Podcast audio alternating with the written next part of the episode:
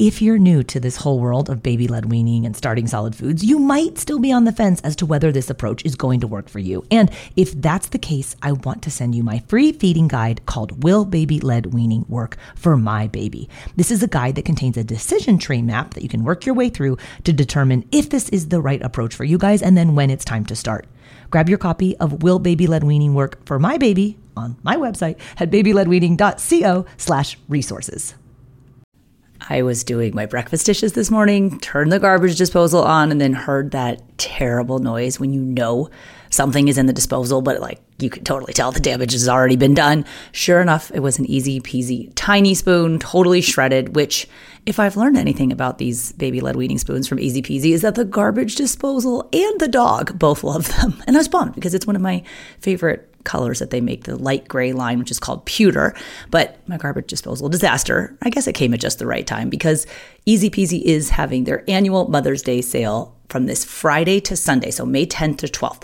You can get 20% off all of the Easy Peasy feeding gear with the affiliate discount code BLWMOM on orders of $50 or more. So this is a great time to stock up at 20% off because my regular easy peasy code is usually only for 10% off. So this bump up to 20% off is nice, but it's just for three days. So head to ezpzfun.com to grab tiny spoons, their tiny cups, and the best suction mats and bowls for baby led weaning. They have a really cool new bundle maker on their website if you want to group or piece a few items together or if you just don't want to think about it, then just grab one of the easy peasy first foods sets. It has everything you need to give your baby a safe start to solid foods with baby led weaning. That code is BLW mom for 20% off easy peasy orders of $50 or more now through Sunday, May 12th at ezpzfun.com. And happy Mother's Day to you feeding peanut protein to infants early and often decreased their risk of developing peanut allergy. Starting under age 11 months, eating two grams of peanut protein three times a week up to age five was protective against peanut allergy. Hey there, I'm Katie Ferraro, registered dietitian, college nutrition professor, and mom of seven specializing in baby led weaning. Here on the Baby Led Weaning Made Easy podcast, I help you strip out all the noise and nonsense about feeding, leaving you with the confidence and knowledge you need to give your baby a safe start to solid foods using baby led weaning.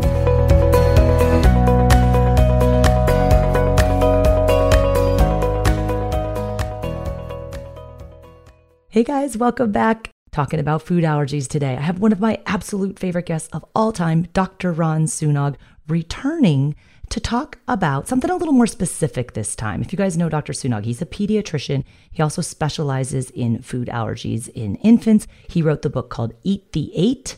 It's all about how to feed your baby the big eight allergenic foods. Those are the eight foods that account for about 90% of food allergy. Fabulous book, a wealth of information about food allergies. But today he's going to talk specifically about what do I do if my baby has an allergic reaction? Because a lot of you guys get it by now. I got to do these allergic foods early and often. I get that. I know how to do them safely. But what if your baby does have a reaction? Dr. Sunog is going to go ahead and answer all of those questions for you. Again, his book is called Eat the Eight. You can find that at eattheeight.com. It's E I G H T. I'm also going to go ahead and link up all of the resources that he talks about in today's episode on the show notes for this particular episode, and that's at blwpodcast.com forward slash 58. So, with no further ado, I want to welcome Dr. Ron Sunog, pediatrician and food allergy expert.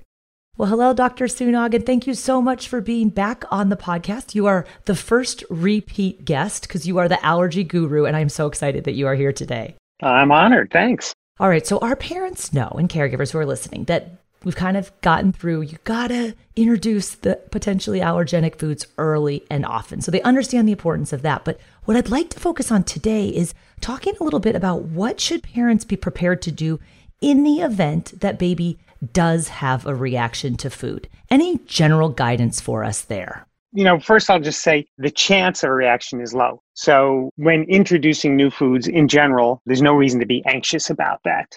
But the chance isn't zero. Some children, some infants will react. I would have Benadryl at home available, and I would recommend that prior to introducing solids, you talk to your pediatrician about, uh, you know, specifically when to give it and what the dosage should be. Okay, can we talk a little bit about Benadryl? Because parents hear about that and people often talk about baby Benadryl, but Then when you go to the store, there's no such thing as baby Benadryl. There's children's Benadryl. The recommendation on the package is don't use for kids under two. So parents are like, I'm not going to do any of this allergen stuff because I don't even know what I would do if they had a reaction. Can you talk about children's Benadryl and its use in infants? Almost every bottle of Benadryl you'll see will be the same dosage 12.5 milligrams in 5 mLs, which is about a teaspoon. There is uh, one brand I found that's uh, a different concentration. I've never heard of it prior to looking it up, and I've never seen it anywhere. So the common Benadryl you'll find, specifically if it's named Benadryl or the generic diphenhydramine, it'll be 12.5 milligrams in 5 mLs. Like all cold medications, they are not recommended in general in children under six. And, and I would agree with that in general. When you're talking about treating colds, there's generally no use for that. And it's considered more of a contraindication in children under two. So, again, it shouldn't be used routinely. Also, uh, although Benadryl can make you drowsy, it should not be used for sleep in children. So, I would avoid that. And it uh, is actually interesting that in children, in young children, it often does not sedate them and, in fact, can make them hyper. So it's not a good idea in any event. So now, when we're talking about children two and under or one and under, again, I think it's worth having at home in case you need it. And I think for specific dosing at that age, again, talk to your pediatric provider when you go to your visit and talk about specific dosing. But I think it's a good idea to have at home, have on hand in case you need it. And I also usually remind parents that the Benadryl dosing will be based on your baby's weight. So it is a good idea to know your baby's weight. And if you're not able to go to the pediatrician, it is something that they will sometimes share over the phone. Okay, based on this weight, here's the recommended dose, just in the event that there is a reaction. Absolutely. Okay, Dr. Sunog, could you share a little bit about which foods would babies be more likely to have a reaction to? You can react to most anything, but there are eight foods that cause uh, the vast majority of reactions. They are known among allergists and pediatricians as the big eight, and I'll just go over them and I can give you the approximate percentage of the uh, amount of allergy they cause in children. Number one is peanut. About 25% of food allergy in children is to peanut, about 21% to milk, about 17% to shellfish, 13% to tree nuts, about 10% to egg, 6% to fish, 5% to wheat, almost 5% to soy. So those are the big eight. There is a ninth that's close to the big eight. That's uh, sesame. Sesame allergy has become somewhat more prevalent in the last few years. At some point, we may be talking about a big nine but it's still referred to as the Big Eight.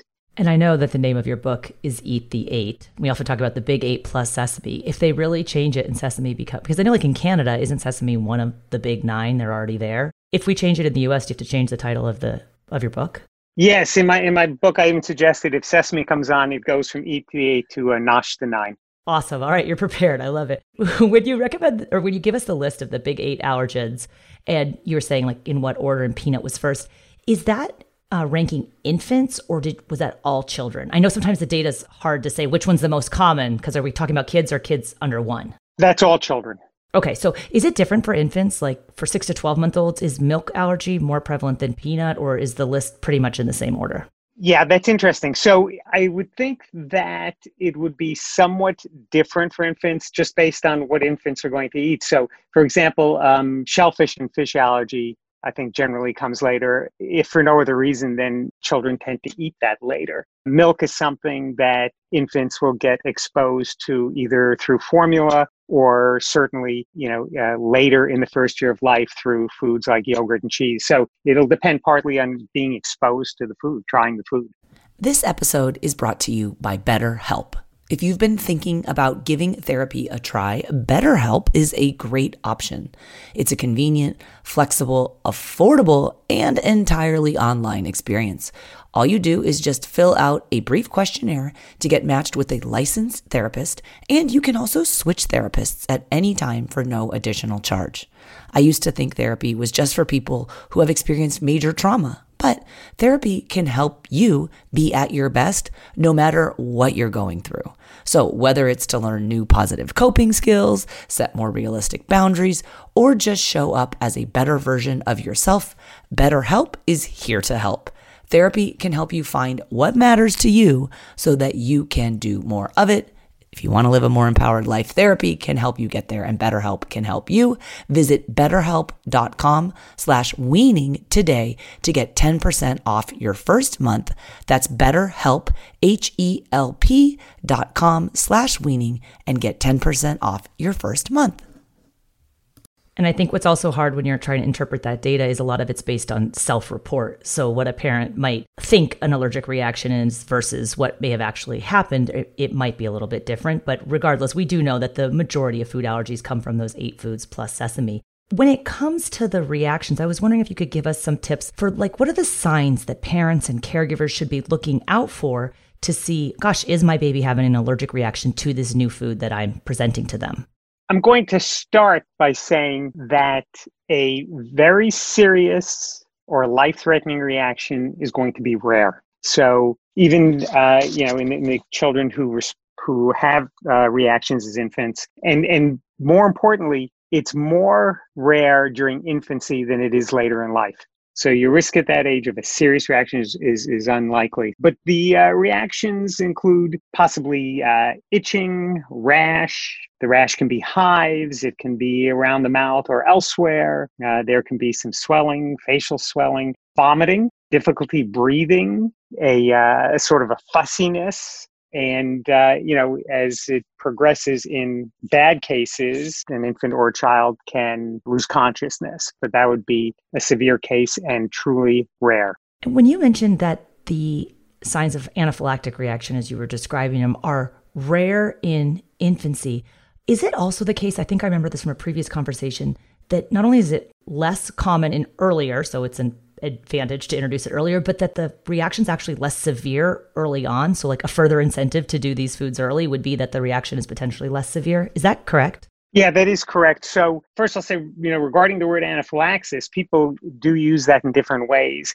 Technically, anaphylaxis is simply having any two of those symptoms, so more than one symptom. So, for example, if a child has rash and vomiting, that is technically anaphylaxis. But if it doesn't go any further, that is certainly not life threatening. When people hear the word anaphylaxis, they think of something much more severe. And again, it can be, but it, in most cases are not. So, yes, during infancy, the chance of anaphylaxis is lower and the chance of fatal anaphylaxis is lower. Do some reactions go away on their own or will all require some sort of medical intervention? The short answer is yes. My guess is a lot more go away than we're aware of because, um, for example, an infant can have a reaction that consists entirely of just fussiness. So, you know, infant can try a food, can just be fussy from it, and that goes away. And you can imagine that parent is likely not going to seek medical attention or report it to anyone. But uh, yes, they can go away on their own. Okay, when you mentioned some of the reactions, I know uh, recently on Instagram we are doing a lot of awareness about food allergies, and there was a mom who she had tried like 50 new foods with her baby, and she has an older child who'd had has a number of uh, food allergies, including most of the tree nuts, but also mustard seed, which I thought was interesting. I know that's not as common, but I certainly hear about it more frequently than I used to. But this baby on her like 56th food, the baby, so the younger sibling, had a reaction and it was to tilapia. So the mom had actually tried fish previously, which was interesting. And the baby's hands got really swollen. And the family is black. And the mom was sharing pictures and she was telling, she's like, you know, you need to do a better job of showing how reactions actually look different on different skin tones. And she said, On my baby, I don't see anything on her skin, but as second as the hand starts swelling, I noticed that because my first daughter had that with reaction. I was just curious if you see that sometimes where the reaction occurs not on the first, but on subsequent exposures. And then, second question for babies of different skin colors, does the reaction look different? So I'll answer the second one first. Absolutely different skin color uh, rashes can be easier or more difficult to see. So that absolutely can be um, an issue. I'm sorry, repeat the first question again. Oh, my other question was Is it usually the case in your experience, you work in this field day in and day out, that a baby is having the reaction on the first exposure? Like that baby had had salmon, no problem. But then with tilapia, subsequent exposure, they had a reaction. Yeah, so there's sort of two parts to that. One is having had one kind of fish does not guarantee you won't be allergic to any fish. Certain foods overlap where if you're allergic to, you know, for example, cashew, your odds of being allergic to pistachio are higher. So that's one thing. So it, that's not a particular surprise that a child had one kind of fish and then reacted to another if there's no overlap, let's say. Um, as far as a um, having had a reaction on a first ingestion of a food, so technically, you you really shouldn't have a reaction on first exposure to anything, but that is something that gets reported, right? So so what explains that? And the answer is unknown exposure. And what that means is what you think your infant is eating for the first time, there might have been some very small amount, let's call it even microscopic, in some other food, or they were simply exposed in the environment. Most pointedly, like uh, I talk about a lot in my book, Eat the Eight, exposure through the skin. So if there's food in a house, there can be residue of that food in the dust in the house, and, and the child can get, an infant can get exposed that way. So when they're then eating the food for the first time, they've actually been exposed to it before. Yeah, because I know parents will say, that's not true. The first time my baby had, for example, eggs, they blew up, they had all these rashes, vomiting, etc. What Dr. Sunog is saying is that may not have essentially been the first exposure. So just be aware of that because I think sometimes, especially with the less commonly consumed foods like shellfish, parents will try crab and they're like, all right, knock that off the list. We did crab once, the baby's had it, they're not allergic to it. But that might have truly been the first exposure where we wouldn't anticipate seeing the reaction. So we encourage parents to feed these foods early and often. And I was wondering, Dr. Sunog, if you could just expand on that, because when parents hear early and often, their next question is, how much over what period of time of these different allergenic foods should we be feeding? That takes me back to the base study, the LEAP study that in 2015 showed that feeding peanut protein to infants early and often decreased their risk of developing peanut allergy. So, the specific data from that study showed that starting under age 11 months and then eating a peanut food, two grams of protein, peanut protein, three times a week, up to age five was protective against peanut allergy. So that's very specific information. Talking about peanut again specifically, is that the exact right amount? Well, that study proved that that amount worked. Would less work? Would, you know, something less than two grams three times a week work? We don't know. And I can promise you, if you need the results of a study to prove it, we will never know because no one's going to repeat that study with less peanut protein. And then, as far as other foods go, there are no specific amounts that anyone can point to from a study. Studies have shown that early introduction of other foods decreases the risk of food allergy, but the how much, how often, hard to say, which is why most people say early and often. So it's like purposely ambiguous. It's frustrating as a parent, especially if you're like type A like me and you want to know the number of grams and how often. But I love that you're just reminding us you're not missing anything. That guidance is not out there. Right. It's unknown. So my recommendation would be you, you do your best with it. You try to introduce a lot of foods. You try to feed them repeatedly. You don't get the idea, you know, you mentioned earlier, you know, child eats crab, they didn't react, cross it off the list. Number one, you can't cross it off the list and say, my child will never be allergic to crab. And number two, if your intent is to decrease the risk of developing allergy by feeding it early, it's not a one and done thing. Yeah, don't forget the often part of early and often. So you mentioned the LEAP study. So that's learning early about peanut allergy. And from that study, we've kind of had a shift in what we now know constitutes high risk for peanut allergy. So would you mind sharing what is it that makes a baby at high risk for peanut allergy based on that and other recent research? When you're studying anything, you need a population that's selective enough that you're going to see results without having to test thousands or tens of thousands of people. So the LEAP study wanted to find a population of infants where they knew that their risk of developing peanut allergy was relatively high, so that if kids got peanut early during infancy, early and often, and they didn't develop peanut allergy, somebody couldn't say, well, the odds were so low anyway. So they took kids who had either egg allergy or severe eczema because those uh, infants with those conditions are at significant risk of developing peanut allergy. And we know that if they don't eat peanut early, that something like 20% will develop peanut allergy. And then they took those kids and fed them peanut, and 80% fewer had peanut allergy when they ate peanut as infants and again early and often. Important point on that in terms of high risk, only about 3% of all kids are going to have either severe eczema or egg allergy or both.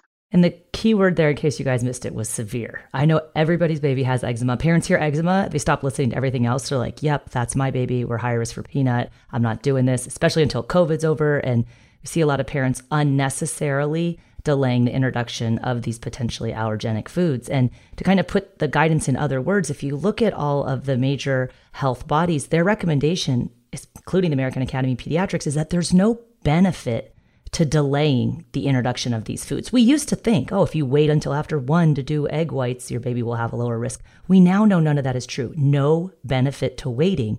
So you should be doing it early and often if you're not already convinced to do so. So, Dr. Sunog, I want to switch gears and talk more to and again i identify as a type a parent like very nervous about introducing new foods and allergenic foods. And especially in the time of covid when we don't have such regular access to medical care you don't just saunter into the pediatrician's office like you used to. And you graciously did a whole separate episode for us on is it safe to introduce allergenic foods during covid? And you guys i'm going to link to that episode in the show notes for this episode because I think it's important to listen to it because the guidance is a little bit different if you can't go to your pediatrician. And so if you go to the show notes for this episode, it's at blwpodcast.com forward slash five eight. I'll link to Dr. Sunog's previous episode about COVID.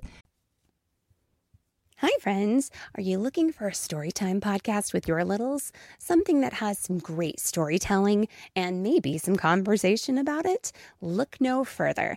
With Storytime with Philip and Mommy, my little guy Philip and I sit down every single day and read a story together. And we, of course, want you to join us. Grab your copy of the book, sit down, let's read it, and let's talk about it. We'll learn new words, we'll learn new ideas, and then we'll learn how we can use those stories in our lives. It's a lot of fun. Classics like Little Golden Books or Berenstain Bears, all the way up through the newest phenomenons like Bluey. We talk about them and we have a lot of laughs. It's a great time and we hope that you can come and join us. So please look for us and subscribe wherever you get your podcasts. Storytime with Philip and Mommy. Thanks so much. We'll see you there. But right now, okay, parents want to take precaution should they get an EpiPen? Like, my baby's not at high risk, but I'm thinking about doing peanuts. Can I call my pediatrician and get an EpiPen just in case there is an anaphylactic response? So, again, the short answer no. So, speaking of the high risk kids, so it, it seems like a dilemma, right? You've got a high risk infant, and you know if you feed them peanut, there's a certain chance they're going to react. And again, they could react on that first known exposure because there's probably been unknown exposure. And what I mean by that is if this child, particularly if they have eczema, if there's peanut in the household and something like 95% of households have peanut butter, there will be peanut in that infant's crib in the dust. You can almost guarantee it. So you've got a high risk infant and you know that they have a uh, high risk, less than 50%, like I said, about 20% uh, of reacting to the first time you give them a peanut food. But here's the dilemma. If they're in the 80% uh, who won't react on that first ingestion of peanut, if you don't give them peanut through infancy, as they get older, they have a higher chance of becoming peanut allergic. So you want to give it to them. So what do you do? Well, one choice is to just give it to them. I'm not saying I recommend that, but there are experts who do because of something we spoke about earlier. And that is what is the risk they're going to have if they should have a reaction, a very serious or life threatening reaction? And the answer is almost zero. Okay, so even though there's a significant chance they'll react because they're high risk, there's an almost 0% chance it's going to be life threatening. Experts recommend, and what I agree with is, those infants should be tested first. In the age of COVID, how do you do that? Well, you have two choices. There's a skin test and a blood test. The skin test is a scratch test. You can still do that. That'll be done at the uh, allergist's office. You know, talk to your pediatrician, and they'll presumably send you to the allergist. So that's one way to do it. But if you want to avoid the office because of COVID, although my guess is you're not seeing a lot of COVID patients in allergist's office, like you might in the ER, for example, you can do a blood test. Again, you would have to go to the lab and going out and about, there is certainly some risk, but I, I, would say, you know, that can be done safely. And you get a lab test. And so if you show that uh, your infant is not allergic, even though they're high risk, you absolutely should give that infant peanut food early and often. Okay, what about for parents, the ones who ask, okay, should I go and drive up in front of the emergency room and test the potentially allergenic food there with the notion being if there was a reaction i'm right next to emergency medical care. Is that advisable for not even your high risk just your general run-of-the-mill parents? For your not high risk there's of course some risk of allergy of allergic reaction to peanut or any of these foods but the risk is so low. And again the risk of something serious happening that you can't handle by say driving to the emergency room after it you know the reaction i would not advise it and i would say you know there isn't any expert who uh, advises that foods you should think of foods as being safe to introduce at home Okay, so I want to circle back, if you don't mind, one more time. Could you do a run through of the signs of an allergic reaction and maybe talk about which ones are more indicative of a reaction or not? Like, I see parents, the baby tried tomato, there's a topical rash around the face, it goes away in an hour, and they think their baby's allergic to tomatoes. So, could you maybe just clarify what the signs of a severe allergic reaction are versus a mild one? Severe is when you see a lot of swelling and rash, particularly not around the mouth. So it becomes sort of a full body event, along with any difficulty breathing and vomiting. That is more concerning. If it's rash alone, that's generally not that concerning. In any of these events, you should call your doctor and, you know, potentially be evaluated. Certainly with the severe reaction, you should. And with the severe reaction, if you give uh, an infant food and, and they start vomiting and having difficulty breathing, you go to the emergency room. In terms of really mild events, something that comes up pretty frequently is this thing called oral allergy syndrome, which is a uh, local reaction just uh, the mouth, lips, and that reaction almost never spreads to anywhere else. And it occurs with eating certain foods, uh, lots of fruits, some vegetables that have overlapping allergenic qualities with certain environmental allergies. For example, if you're allergic to birch tree pollen, you could react when you eat an apple or cherries and other foods. That's very localized. Again, almost never progresses to something more severe, and that's a different thing. Uh, certainly, a parent would not be expected to differentiate between these things at home and really just look at how you know how sick does my infant look. And again, if it's difficulty breathing, vomiting, go to the emergency room. If it's rash, call your doctor. You say that, and you're a pediatrician, so you know. But I get messages all the time like, my baby had eggplant. I know it's in the nightshade family. I know it's potentially related to this one. I was like, at, at this point, you really should be consulting an allergist, not a dietitian, to ask about how food allergies manifest because just because you're allergic to one thing in one family doesn't necessarily mean you'll be to another. And like for with tree nuts, we see so many babies who are allergic to some tree nuts, but not all. Again, as with many things in child development, each baby is unique. So it is always a good idea to be assessed by the appropriate professional. First, your pediatrician, who may then refer you to an allergist who then specializes in food allergies for children. So, Dr. Sunog, thank you for all this fabulous information. For parents who want to learn more about using food to introduce early and often and help prevent food allergy, where can they go to learn more?